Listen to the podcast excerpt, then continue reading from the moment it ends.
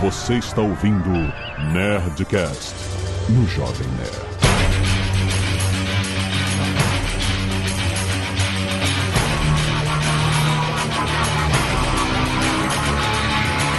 Landa, landa, landa, nerds! Aqui é Thomas Faraday e sinto falta do Billy. Aqui é a Roberta Arcoverde. Eu costumava ser uma aventureira, mas levei uma flechada no joelho. Aqui é o Maurício Linhares e eu aprendi inglês com Final Fantasy VI. Aqui é o Paulo Silveira e eu matei o Miau no Phantasy Star 1. Pessoa horrível. Que absurdo! Conseguiu fazer isso. Caraca, aqui é o Azagal do que vocês estão falando? Estamos falando de animais de RPG mortos. Muito bem, nerds! Estamos aqui no primeiro Nerd Tech do ano de 2020 com a Lura Curso Online de Tecnologia. Paulo, Roberta, Maurício, vamos falar sobre RPG. Já que tá todo mundo, né, nas nossas costas aqui. Cadê Nerdcast de RPG? Cadê Nerdcast de RPG? Vamos, né, pelo menos bater um papo sobre essa loucura. Pois é, de marketing a gente aprendeu bastante. A gente vai aproveitar o gancho aí do espaço do RPG para falar um pouco da história dos jogos de RPG em PC, em videogame e como que era escrever esses jogos e como que a gente chegou no- nos RPGs de hoje em dia que a gente joga tanto aí online ou no computador. Muito bem! Fica aí que essa tá muito bom!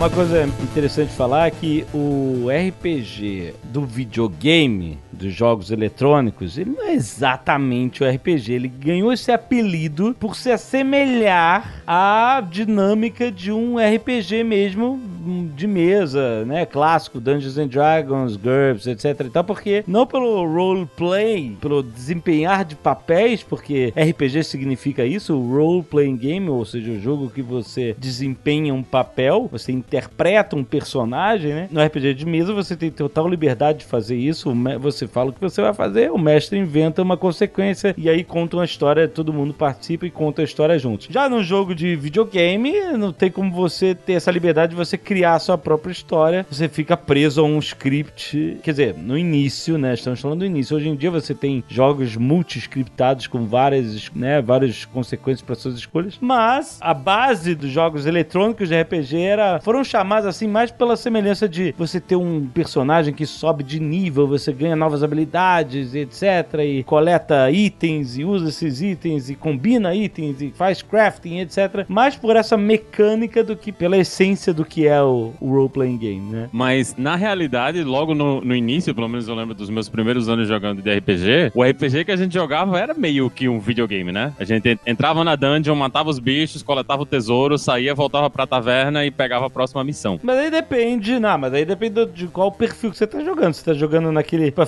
fazendo um dungeon crawling em que você simplesmente pega um mapa, bota miniaturas em cima, um mapa quadriculado, e aí você vai andando e aí é só porradaria e vai embora, ele é mais parecido. No RPG clássico a gente fala, tipo assim, tem todo tipo de interação, né? Você inventa os diálogos, as suas conversas fazem mudanças na- no ramo da história, etc. O que era basicamente o que os jogos de RPG tentavam emular. Você tinha desde os adventure games lá da década de 80 e 90, né, onde você escolhia o que você ia falar e etc, né? É- Era uma tentativa de simular esses caminhos que você tinha com maior liberdade quando tá jogando só com seres humanos. né? E tem coisas que são mais fáceis de emular, né? Se a gente falar dos primeiros jogos mesmo, aqueles baseados em texto ainda, eles eram muito parecidos com aqueles livrinhos de aventuras fantásticas do Steve. Jackson, do Ian Livingstone, que eu, diga-se passagem, adoro. Eu jogava muito quando era criança com meu pai, cresci jogando esses negócios, até hoje ainda jogo. Que você tinha que escrever os seus comandos, né? Ah, tá. Nos joguinhos eletrônicos, sim. Era, tem Zoft, ficou muito famoso na época, e, e o Colossal Cave Adventure, de 76, era um joguinho que foi escrito por um cara que ele era mergulhador de caverna e ele sabia o mapa de uma caverna sinistrona, programou esse mapa em texto e você tinha que falar, eu quero ir pra direita, eu quero ir pra esquerda, exatamente, dando comandos escritos e o jogo ia te falando o que, que ia acontecer. Beleza, se agora se deparou com uma parede, se deparou com uma queda d'água. Mas você, é engraçado que você tinha que escrever em vários desses jogos, principalmente na década de 80. Aliás, os primeiros você não tinha nada gráfico, era só o texto te respondendo, né, aos seus comandos. Era uma descrição do que acontecia. E aí, por exemplo, se ele descrevia que tinha uma espada na, na sala onde você estava, você tinha que escrever lá, pick up sword. Você tinha que escrever, né, a, a ação e o objeto. E claro que não tinha machine learning nenhum, você tinha que escrever exatamente Exatamente a mesma palavra, senão já era. Você não podia escrever um comando parecido, ou, sei lá, escrever o nome do objeto de uma forma diferente, né? Zero machine learning. Ou você escrevia exatamente o que estava na linha de código, ou ele não reconhecia o seu comando e você que tinha que se virar. E a evolução disso, depois da evolução gráfica desses jogos e tal, quando começaram a vir os adventure games, era simplesmente esses comandos já estarem na tela e você simplesmente selecionar o comando pick up, open, close, né? Esse tipo de coisa. E você não precisava mais escrever, né? Você não precisa contar com a galera escrevendo o texto, ele simplesmente você selecionava qual era o comando que você tinha e que você queria que já tinha aquela pré, aquela árvore de comando já pré-selecionada e você só, tipo, você clicava com o mouse na frase, clicava no objeto na tela e aí ele formava a frase e aí era, era foi bem essa evolução da, dessa mecânica. O Jovem Nerd, o, o legal é que esse de texto que a Roberta colocou, e aí você foi pros adventures tipo Monkey Island e essas coisas, Aham. quando as pessoas começam a programar, e por isso que eu acho que era legal fazer esse episódio, elas começam a fazer alguma coisa por texto, né? Porque é muito mais fácil. E mesmo quem não começa com esse foco, ah, eu quero aprender a programar para criar um joguinho, ela acaba percebendo que criar esses joguinhos de texto, onde você digita um comando e aí acontece o que você falou, ah, então deixa eu dar opção, matar o monstro ou correr para um lado, e aí você começa a colocar o if e fazer os inputs dos dados e comparar as strings, acaba caindo nesses jogos que eram os livrinhos do Steve Jackson lá, pule para a página 76. Então quem começa a programar acaba caindo nesse mundo de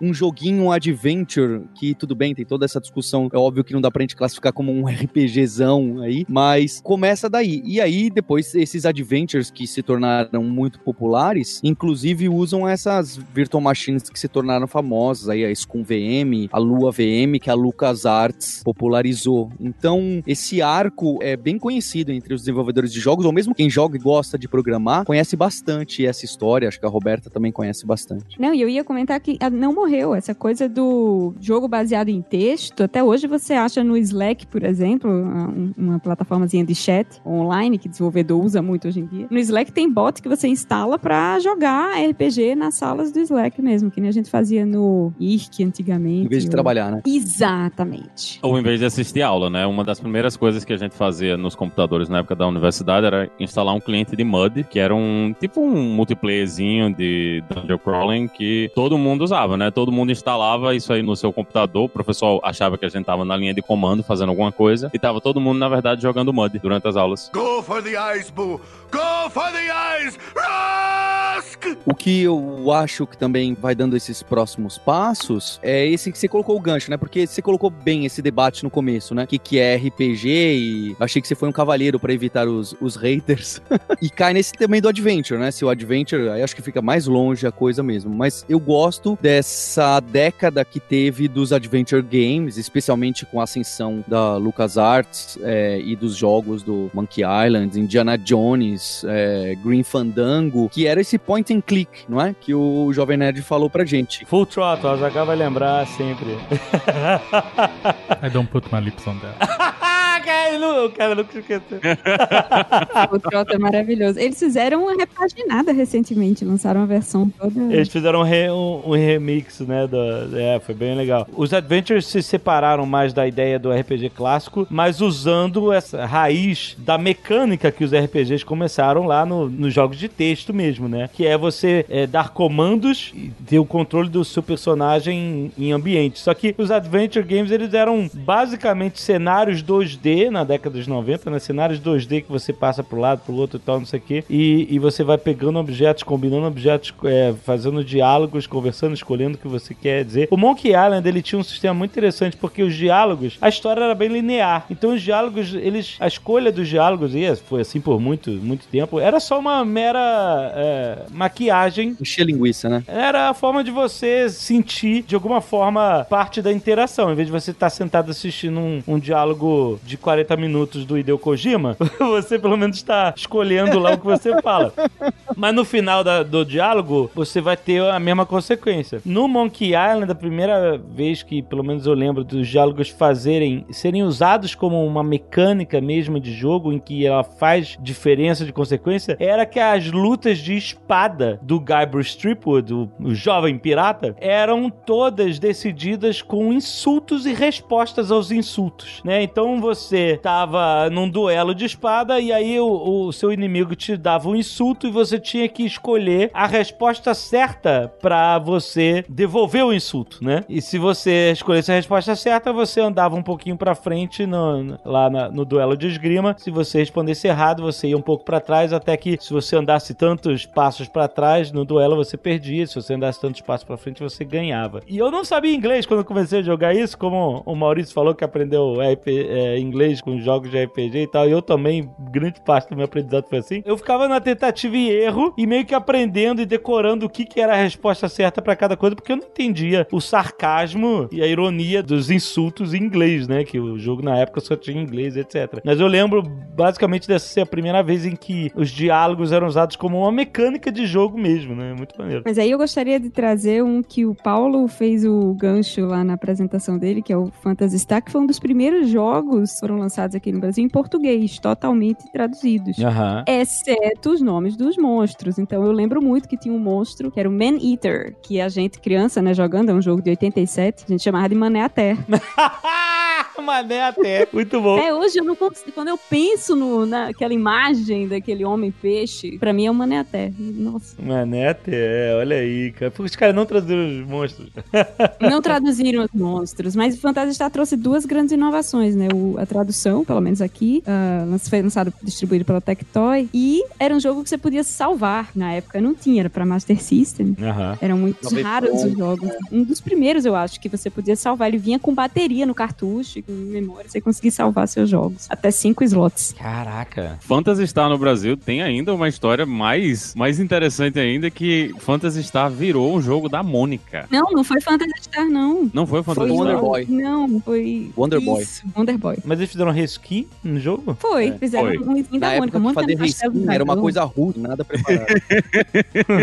Era Roots, fazer reskin nessa época. Mas assim, você acha que a- o que atraiu aí, o interesse das pessoas pelos jogos de RPG, aquele diferencial dos jogos de RPG serem esses jogos longos e que a pessoa tem um universo pra explorar, tipo assim, meio que precursores desses jogos de mundo aberto, mesmo que antigamente não fosse mundo aberto, eles eram simplesmente gigantescos. A progressão do personagem, tudo isso, vocês acham que foi isso que conquistou o interesse do público? Eu acho que RPG culturalmente, né, sempre teve um público alvo muito cativo e muito apaixonado por essa coisa de você interpretar uma vida diferente dentro de um universo diferente. É claro que os primeiros jogos não tinham esse mundo, essa história longa que nem se podia ter, né? Você sentava e iniciava um jogo e terminava ele, desligava o console, o PC, enfim, o mainframe, onde quer que você estivesse jogando. Quando você começou a poder salvar os jogos, aí sim, eles foram adicionando mais tempo de jogo. O Phantasy Star que a gente falou aqui, por exemplo, ele no How Long to Beat, ele leva 20 horas. É um jogo que leva 20 horas pra terminar. Nossa, de 87? 87. Jogo de 20 horas de 87. É, é um universo, cara. Só que você parar pra olhar, não tem side quest, sabe? É um jogo linear nesse sentido. Ele tem uma quest só, uma história só. A gente começa a ver jogos que realmente se parecem um pouco mais com o mundo aberto, em que as escolhas que você toma levam a destinos diferentes bem depois, com Baldur's Gate, com, com esses jogos que vieram mais pra frente, que tinham uma ênfase na personalidade dos personagens e tal, que talvez pareça um pouco mais com D&D, né? Com jogar RPG de mesa mesmo, né? Por, por causa disso, você consegue conferir personalidade, né? É porque o Baldur's Gate era o sistema do D&D, né? Era, era um jogo totalmente licenciado com o sistema do D&D. E eu nunca vou esquecer do Go for the Ice Bull! É sensacional. A, a BioWare foi realmente acertou muito no começo com, com Baldur's Gate e depois com outros. É, Eu gosto muito da série de Dragon Age também, que é um pouquinho mais de action RPG, né? Mais com ação e tal. Mas hoje você tem jogos que são muito RPG raiz também, o Divinity, que você consegue combinar os itens aleatoriamente, enfim, são, tem um infinito universo de escolhas e decisões a fazer que levam o jogo a lugares completamente diferentes e são enormes, são dezenas ou centenas de horas para você completar um jogo desse, se é que é possível completar, dada a quantidade de escolhas que você pode fazer, tanto de personagem quanto de história. Né? O Jovem Nerd perguntou assim: ah, e por que, que se tornou um RPG popular e teve essa demanda? É por causa da profundidade, evolução? Então, o que eu acho curioso é que eu acho que isso é oferta e demanda. Então, muitos programadores e programadoras começaram a, naquela época que o desenvolvimento de game pode até vai fazer um, um comparado para indie, né? As equipes eram de duas pessoas ou alguma coisa assim. Eles queriam programar essas coisas. Por quê? Porque esse point and click do adventure, do texto, que vai pro lado dos mais adventures, é algo muito legal para uma programação orientada a evento, tanto que a linguagem de programação Lua acaba tomando esse mercado, que é uma linguagem de programação brasileira, não é? Então ela se encaixa. Quem começa a programar fala, poxa, dá pra eu ir pra esse lado. Dungeons and Dragons, eu lembro quando eu jogava naquela época que era o Advanced Dungeons and Dragons, segunda edição, né? Uhum. Você lia aqueles manuais e você falava, poxa, eu consigo programar isso aqui. Aquela monte de regrinha numérica do Two Hit Armor Class Zero. Taco, taco, era o famoso taco, que é T-H-A-C-0, né? Two Hit Armor Class Isso. Zero. Você não precisava fazer a conta, você olhava na tabelinha que via no escudo, né? Porque não, se você fosse fazer a conta todas as vezes, você nunca ia jogar o jogo. É, Exato. Então a gente olhava aquilo e falava, peraí, eu vou programar isso aqui, eu consigo colocar isso aqui no, no computador. E as pessoas iam vendo aquilo e, e quem tava ali no topo da tecnologia falava, eu vou construir um jogo disso aqui, tá? Isso aqui é minha, minha visão, um fanfic aqui de como as pessoas se apaixonaram por isso. Mas muita gente entra nessa carreira de tecnologia de programação por causa desses jogos, né? É claro, hoje em dia talvez alguém tenha o sonho de fazer uma engine 3D de first person shooter, que é algo 100 vezes mais difícil do que você criar um sisteminha de texto que pergunta: você quer pra esquerda ou você quer matar o, monstro com seu tacape? Então, é, eu acho que esse mundo numérico de progressão, evolução de personagem, de ganhar um ponto em constituição e soltar uma magia e gastar os pontos que você tem de hoje e só amanhã depois que dorme recuperar, isso cai um monte de if, de for, e de loop, e as pessoas que programam acabam falando, poxa, isso aqui é exatamente o meu trabalho com o que, que eu quero trabalhar. Então, os RPGs e os adventures aí, né, é difícil colocar linhas, eles se encaixam perfeitamente. O que, que dá pra eu fazer relativamente simples? Hoje em dia nenhum jogo mais é simples, né? Mas que dava pra fazer relativamente simples. Eram esses tipos de jogos que estavam muito em cima da matemática, não eram live, de sair clicando e renderizando tudo. Mas eu acho que tem também o, o foco, conforme os jogos foram avançando, na narrativa mesmo, né? O- os personagens deixam de ser o Ken e o Ryu dando Hadouken na tela e você matando o seu amiguinho pra ter uma historinha de fundo com a qual você se identificava, né? Na, eu, eu lembro que a- na propaganda do primeiro... Acho que foi o primeiro Phantasy Star que saiu no Brasil, eles, eles falavam, né? Que o, o vilão acha que você não é de nada. Então, você tem essa coisa de que, ei, tem um vilão, né? Ele é uma pessoa, apesar de ser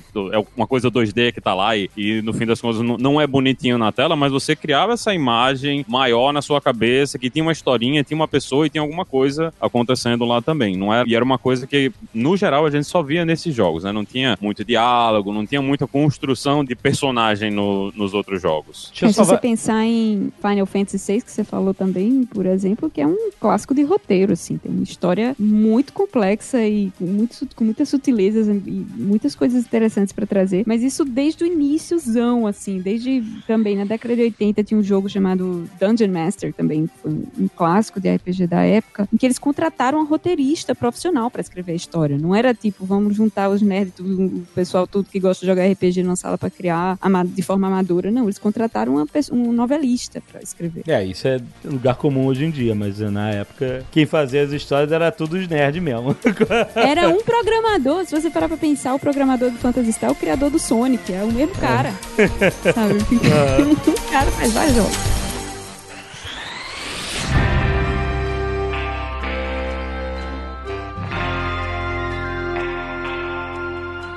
Eu quero perguntar a você, já que a gente está falando sobre justamente a, a parte de desenvolver programação de RPGs, eu quero perguntar sobre o RPG Maker. Vocês têm isso na pauta ou não? Eu não tenho Pois é, preconceito nenhum, eu a- apoio fortemente. Não, então, o RPG Maker passou ao largo da minha vida. Eu sei que ele existiu durante todos esses anos. Eu sei que foi um sucesso inacreditável, que é uma plataforma de se criar jogos de RPG. E é tudo que eu sei. Mas é, rola até hoje, não rola? Então, rola até hoje e tem. Hoje eu acho que inclusive tem a versão em 3D, né? Porque o original era pra você fazer joguinhos em 2D, aqueles jogos isométricos, né? E você montava as cidades, colocava diálogo. E pra quem não sabia programar ou não tinha como aprender a programar, era uma- um jeito muito legal de você fazer um jogo. Então, lá dentro do RPG Maker, você fazia a programação praticamente toda, né? Desses jogos de, de RPG iso- isométricos em, em duas dimensões e dava pra você fazer muita coisa dentro do jogo. E tinha muito conteúdo que você podia usar, você podia usar sprites de outras pessoas, a comunidade produzia muito desse conteúdo pra se utilizar. Então, mesmo que você não fosse um artista, você conseguia fazer um joguinho legal que dava pra rodar. E eu não lembro de jogos de sucesso, eu, fi- eu também fiquei assim, meio, meio olhando de longe a comunidade. Eu brinquei com o RPG Maker pra ver como fazer o jogo, mas depois eu vi que ia dar muito trabalho, né? Eu ia ter que investir muito tempo realmente pra fazer o jogo. Mas é uma ferramenta muito legal pra você brincar de fazer jogos. É porque ficou meio nicho, né? Se você entrar nos, nos Reddits da vida, você acha listas dos 10 melhores jogos feitos no RPG Maker, coisas assim. Go for the eyes, Boo! Go for the eyes!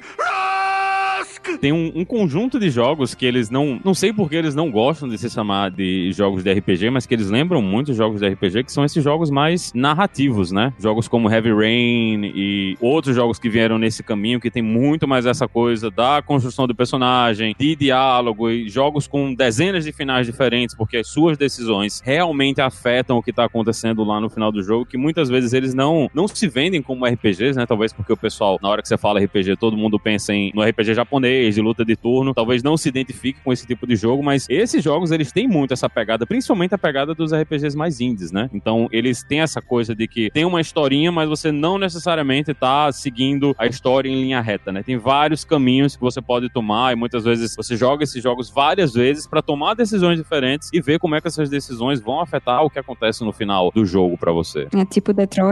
É, no Detroit é engraçado que eles fazem questão de te mostrar a cada capítulo a árvore de possibilidades, mesmo que você não sabe exatamente o que ia acontecer. Ele te mostra só, você tomou essa decisão que levou a isso, que levou a isso, que levou a... e aí dentro de uma árvore enorme ele mostra o caminho que você seguiu. Eu acho maneiro isso porque ele tá é uma forma deles dizerem, olha, e, e validar um pouco as suas escolhas, né? Porque se isso fosse invisível como era né, nos jogos anteriores que se propunham em, em criar uma história única de acordo com as suas decisões, ao mostrar isso, esse mapa gigantesco de possibilidades, ele tá te mostrando, olha, tá valorizando as suas decisões. Olha, olha só tudo que podia acontecer e você foi por esse caminho é, e foi completamente decisão sua. Tanto que a gente ainda tá publicando a série do Detroit no Nerd Player e as pessoas a cada capítulo vão ficando mais desesperadas, tipo assim, meu Deus, o Azagal fez tudo ao contrário do que eu fiz. Como é que o Azagal, que tem dificuldade de acertar Quick Time Event, escolheu cair na porrada com os policiais? Ele tá maluco, vai matar todos os personagens. Eu não jogo pela regra, eu jogo pelo instinto. eu a emoção. eu Pela sigo a emoção. Exato, né? Eu, eu sou o único que joga o real role play game. Exatamente. É, chamar Detroit RPG é, um, é uma pernada que você dá, assim. E quando a gente visitou a, a Quantic Dream, eles mostraram lá uma, uma sessão, eles fizeram uma demonstração de uma sessão de, de gravação de stop motion, né, pros personagens. E aí era uma cena de luta em que, primeiro eles fizeram a cena de luta em que você acerta todos os botões e detona os guardas, era a cena lá do elevador, que, do, que o Connor luta com dois caras no elevador. E depois lá o diretor falou, ah, agora beleza, agora a gente tem que gravar o erro do primeiro movimento. Aí ele faz o primeiro movimento errando e aí as consequências disso até o final. Aí depois ele faz o segundo movimento errando. Ou seja, é um universo Nossa, o trampo disso. de trabalho interminável porque eles realmente têm que cobrir todas as possibilidades, né? É o if, if, if eterno. Só que no caso de motion capture, ele não tem nada procedural lá. Eles têm que realmente gravar todas as possibilidades que eles apresentam no jogo, né? E a maioria delas você não vai ver.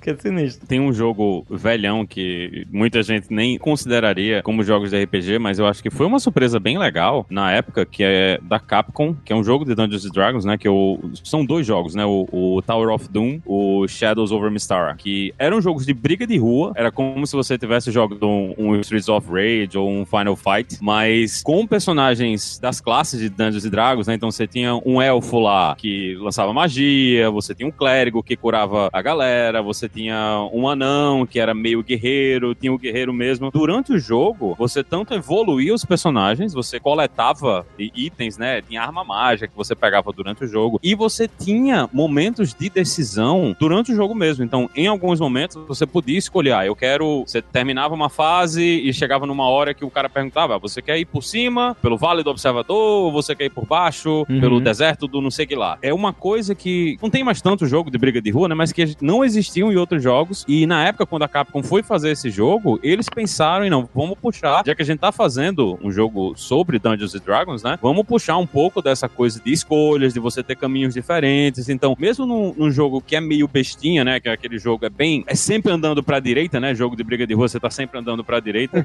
Mas mesmo assim, nesse jogo eles conseguiram colocar essa coisa. Então tinha vários caminhos que você podia fazer, tinha chefões que você escolhia, tinha um dragão vermelho que você podia matar no meio do jogo, se você escolhesse o caminho de matar o dragão vermelho. Então, a questão dos RPGs e o estilo dos RPGs, ele não influencia somente, né, os jogos de RPG, ele termina influenciando quase todo o mercado de jogos, né? Hoje é muito difícil você ver um jogo que não se preocupa com narrativa, que não dá opções pra você fazer alguma coisa diferente, né? É uma coisa que, a- apesar de que os jogos de RPG eles foram bem longe, né, nesse caminho, mas o foco na construção de personagem e nas opções é uma coisa que terminou afetando o mercado todo, né? Dificilmente você encontra um jogo hoje que não- você não tenha que gerenciar inventário, que não tenha que ter conversa com a galera, escolher o que é que você vai dizer. Então, é uma coisa que permeou, né, o mercado todo, no fim das contas. É, E vice-versa, né? Os jogos de RPG de hoje também assimilam muita coisa de, de outras mecânicas de outro tipo de jogo, como de shooter, por exemplo. Você tem Borderlands, Fallout, Mass Effect, que são jogos de RPG que têm características de RPG, né? De evolução de personagens, de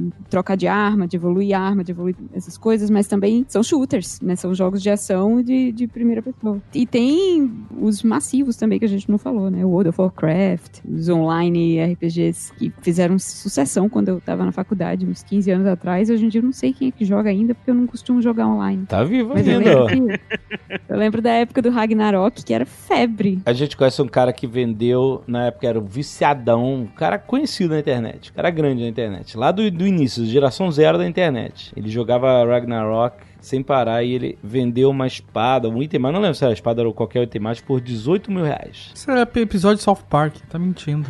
Não é, cara! Você conhece o cara? For the eyes, Boo! Go for the eyes! Rusk! Tem uma coisa interessante nesses MMORPGs que eles, acho que talvez sejam os jogos que são mais próximos do mundo real, porque os jogadores, eles vão fazer coisas que só os jogadores de RPG num jogo de mesa tentariam fazer, né? E, e eu joguei muito World of Warcraft e tinham muitos momentos assim que você via como seres humanos são pessoas desprezíveis.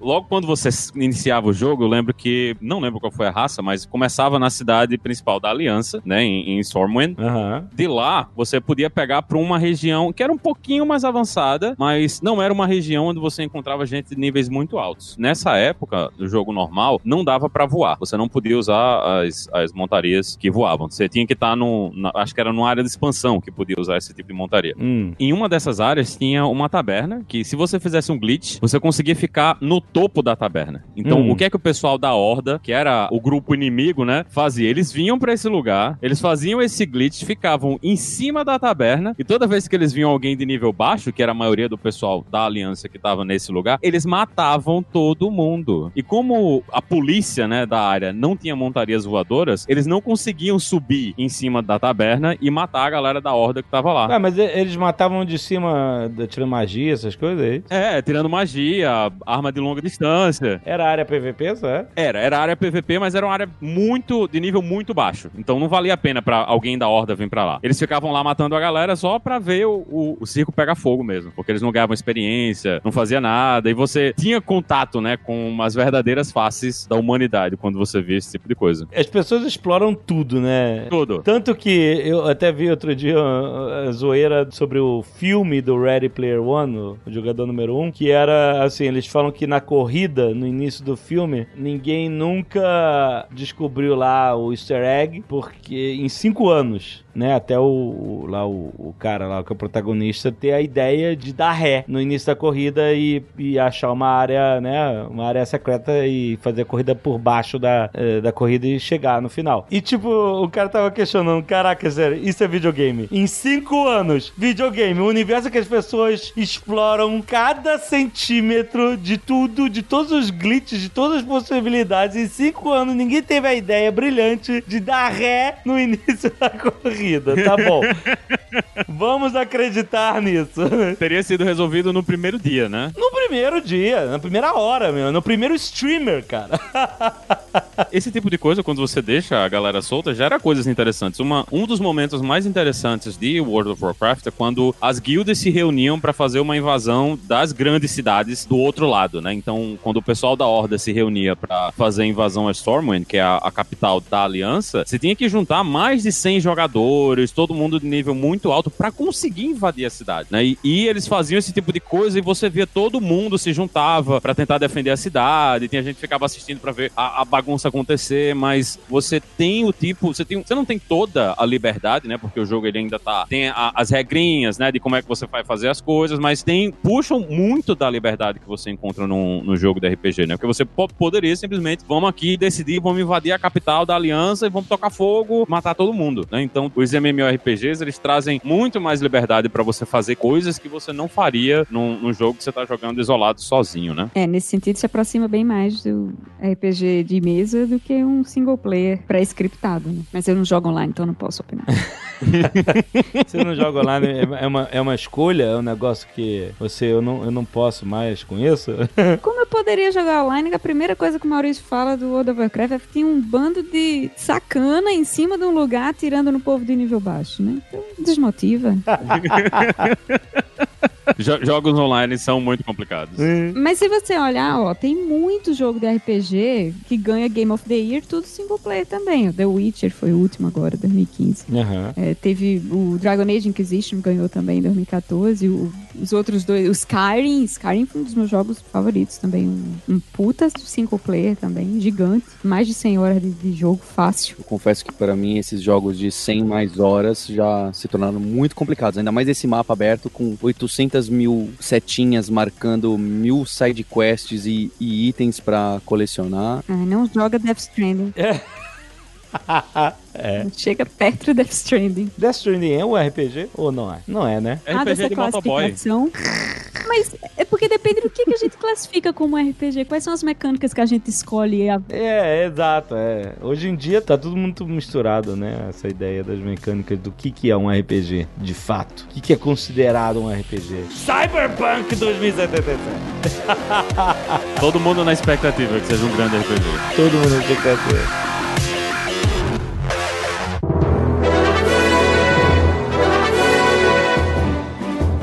Zelda é um dos, dos maiores expoentes do passado do que é um RPG de videogame. Clássico, super clássico, baseado em ladrilho. Até hoje o pessoal programador, quando gosta, ah, quero aprender a programar jogo, por onde começar, tenta fazer uma réplica do primeiro Zelda. Então, baseado em ladrilho, o que, que significa? É, é mapinha de tiles, é isso? Isso, o formato de exploração, né? O Maurício estava falando da exploração do Briga de Rua lá, que é sempre indo pra direita, mas você tem também os quadradinhos, né? Que são os baseados em, em ladrilho. Você anda, você só anda pra cima e pra baixo, pra esquerda e pra direita. Se for um pouquinho mais sofisticado, consegue andar na diagonal também. Tem os isométricos, que são os losangozinhos que dão impressão de profundidade de ser 3D, mas é 2D também, que vem um pouquinho depois. Esses jogos mais clássicos de RPG, normalmente, eles têm essa visualização em ladrilho, né? De, quando você vê de cima. E aí, quando tem exploração de dungeon, é uma espécie de um fake 3D ali, né? Em primeira pessoa. O Phantasy Star tem isso, o Dragon Quest, o último, esses jogos todos tinham esse modo de visualização dupla, né? Quando você tá explorando o mundo, é ladrilho, quando você tá dentro de uma dungeon, é como se fosse primeira pessoa. Mas o Zelda tem coisas muito interessantes para programar, por exemplo, porque você já consegue fazer colisão de, um, de uma forma muito simplificada, porque é colisão baseada em ladrilho, então são polígonos certinhos e tal, é mais fácil, mais simples de programar. O RPG Maker era basicamente isso, né? É um estilo que, talvez, pelo menos pra mim, ele ficou muito marcado nos consoles, né? Esse era o tipo de jogo que eu imaginava, que eu esperava jogar quando eu pegava um, um jogo de RPG de console. Ou era um jogo assim, ou eram jogos como os Final Fantasy, né? Que é aquele jogo que você tem a lutinha que todo mundo tá todo mundo parado e eles fazem um movimento e batem no inimigo a 20 metros de distância. É, que era combate o... tiro.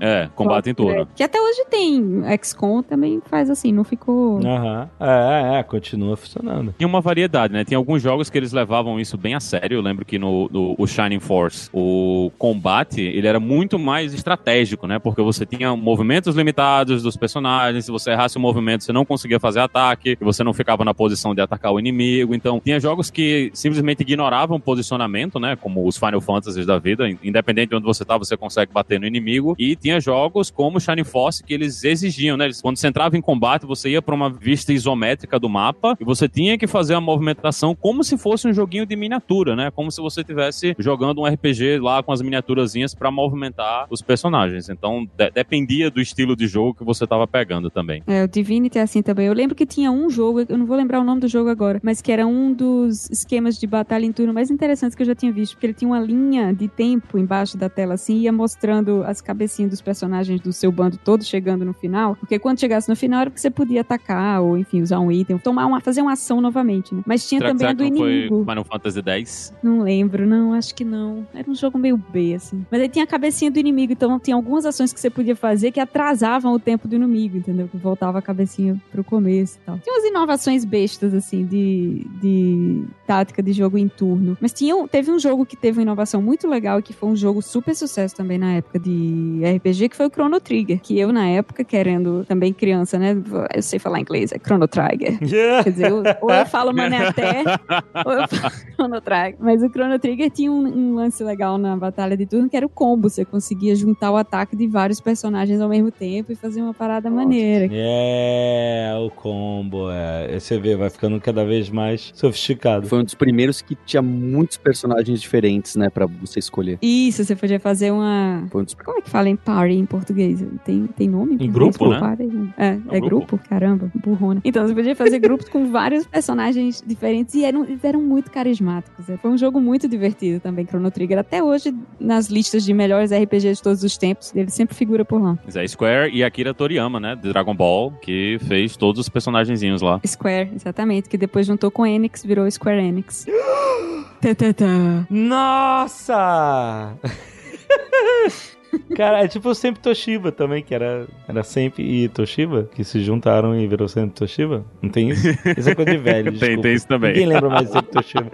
A Square sempre foi um dos maiores nomes, né, dos jogos de RPG e na época que eles trabalhavam muito com a Nintendo, né, na época do Super Nintendo, inclusive saiu um Super Mario RPG que eu vejo muita gente que nunca viu, mas pra mim é um dos melhores RPGs de videogame que eu joguei na vida. Era muito divertido. Pois é, eu sempre ouvi falar, nunca me interessei e nunca joguei. Como é que era? Era muito divertido, era bem parecido, acho que tá- eles copiaram a jogabilidade do Chrono Trigger mesmo na, no Mario RPG, e ele tinha alguns detalhezinhos, então quando você ia bater no personagem, pra você não ficar só naquela coisa de, ah, só bati no personagem, se você apertasse o botão na hora certa, né, que você dava o, o golpe, ele dava um golpe extra, né, como se ele tivesse um golpe a mais pra você ficar prestando atenção no combate o tempo todo. Ah, ele foi a primeira mecânica dessa de sincronizar golpe com, no momento certo e tal? Pelo menos pelo que eu me lembro, eu acho que foi o primeiro jogo de RPG que eu lembro que tinha isso, né? Pelo menos ali naquela época do Super Nintendo. E Acho que o Final Fantasy gráfico- VI teve aquilo dos golpes, né? Final Fantasy VI tinha aquilo de você, no joystick, você fazer um movimento meia-lua pra frente, dentro do RPG, pra alguns golpes, que já também tentava tirar essa automação de ficar apertando X, X, X, X, X, ataca, ataca, É, ataca, só ataca, ataca, pra passar logo a batalha.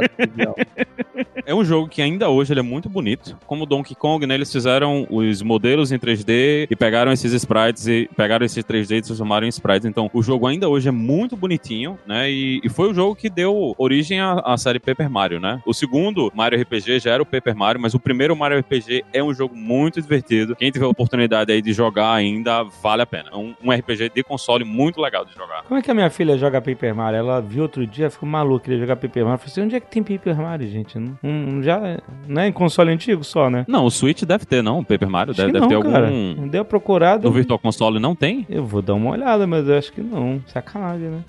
Pois é, Paper Mario é muito legal, muito legal. Mas dependendo de quão antigo é, você acha emulador, você consegue jogar. Eu jogo Chrono Trigger até hoje. Ah, mas é muito trabalho, eu não tenho mais saco, não. Eu só tenho saco de jogar, assim, pega, download e joga. Pegar emulador, baixar, não sei o que, instalar emulador. Ah, não. Go for the eyes, Boo! Go for the eyes! Rusk! Caraca, tinha um RPG que eu queria lembrar aqui que se a gente não falar, as pessoas vão matar a gente. Diablo. Eles vão matar a gente, a gente vai, vai falar um monte, isso é fogo. Ah, e tem milhares de jogos que não foram falados e, e que não dá pra lembrar de todos. Aqui é da Disney. Como é que é o nome? Da chave. Kingdom Hearts. Kingdom Hearts. Me explica. Square!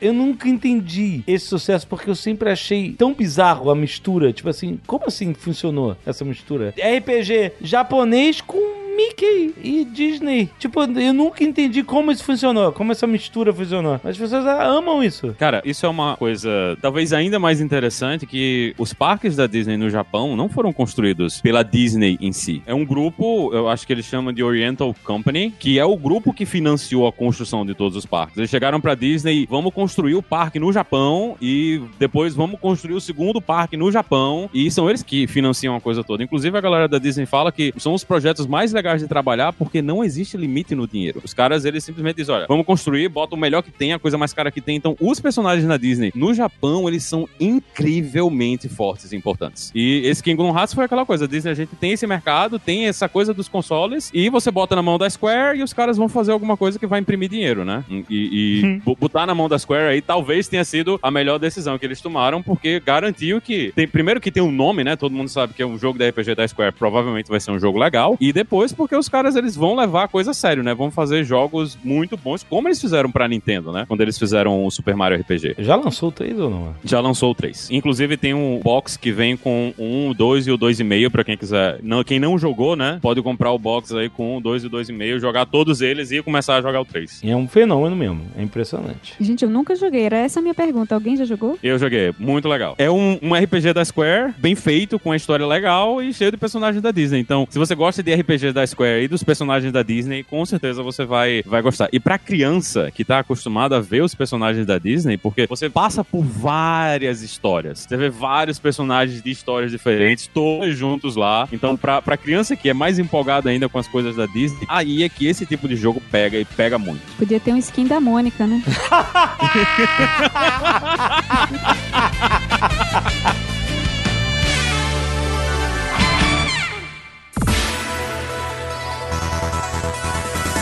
Paulo Silveira, vamos para o Jabá. E olha só, Jovem Nerd, esse primeiro episódio do ano, eu tava fazendo a retrospectiva de 2019 pra 2020 da Lura aqui pra gente ver o que, que aconteceu nesses 12 episódios. Uhum. E a gente tá quase no- nos mil cursos, né? A gente tá em 980 cursos. Nossa! Nesse um ano a gente subiu de 680, 700 cursos pra 980, mas o, o que eu acho que é mais legal é, não é número de quantidade de curso, né, que novos, é que a gente desativou 75 cursos, então mais de 10% dos cursos que a gente tinha não estão mais na plataforma porque ou a gente atualizou, ou não tava legal com a nota legal, ou não, não se encaixava mais no modelo que a gente tem. Então a gente não tá só criando e colocando lá. É, a plataforma tem que ter existido de uma forma coesa, então pra quem tá aprendendo a jogar, vai ver o curso de pixel art, pra fazer o jogo, pra fazer o adventure, tá tudo conectado. Se alguma coisa não se encaixa mais, a gente tira da plataforma e põe outro e, e vai atrás das coisas novas, Maneiro. é, mais atualizadas. Então a gente tá muito atento nisso. É muito interessante, porque esses 980 cursos não são só, ah não, mas 200 desses cursos a gente nem, nem funciona mais hoje em dia, né? Você já tira da plataforma que está desatualizado, que vai receber atualização, que não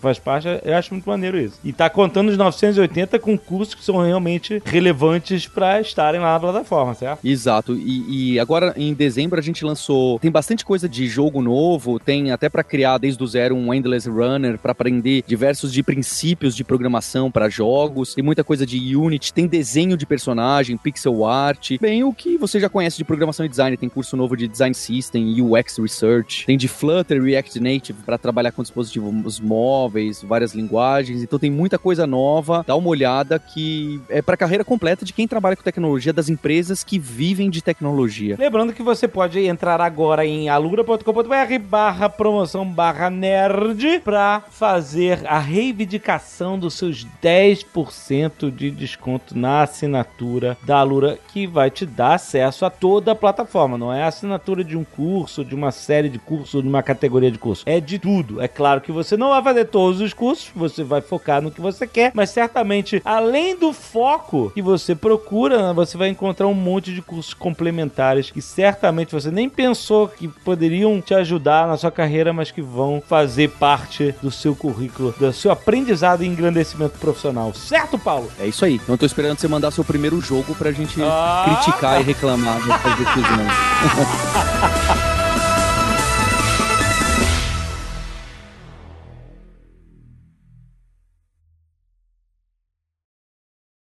Este Nerdcast foi editado por Radiofobia, podcast e multimídia.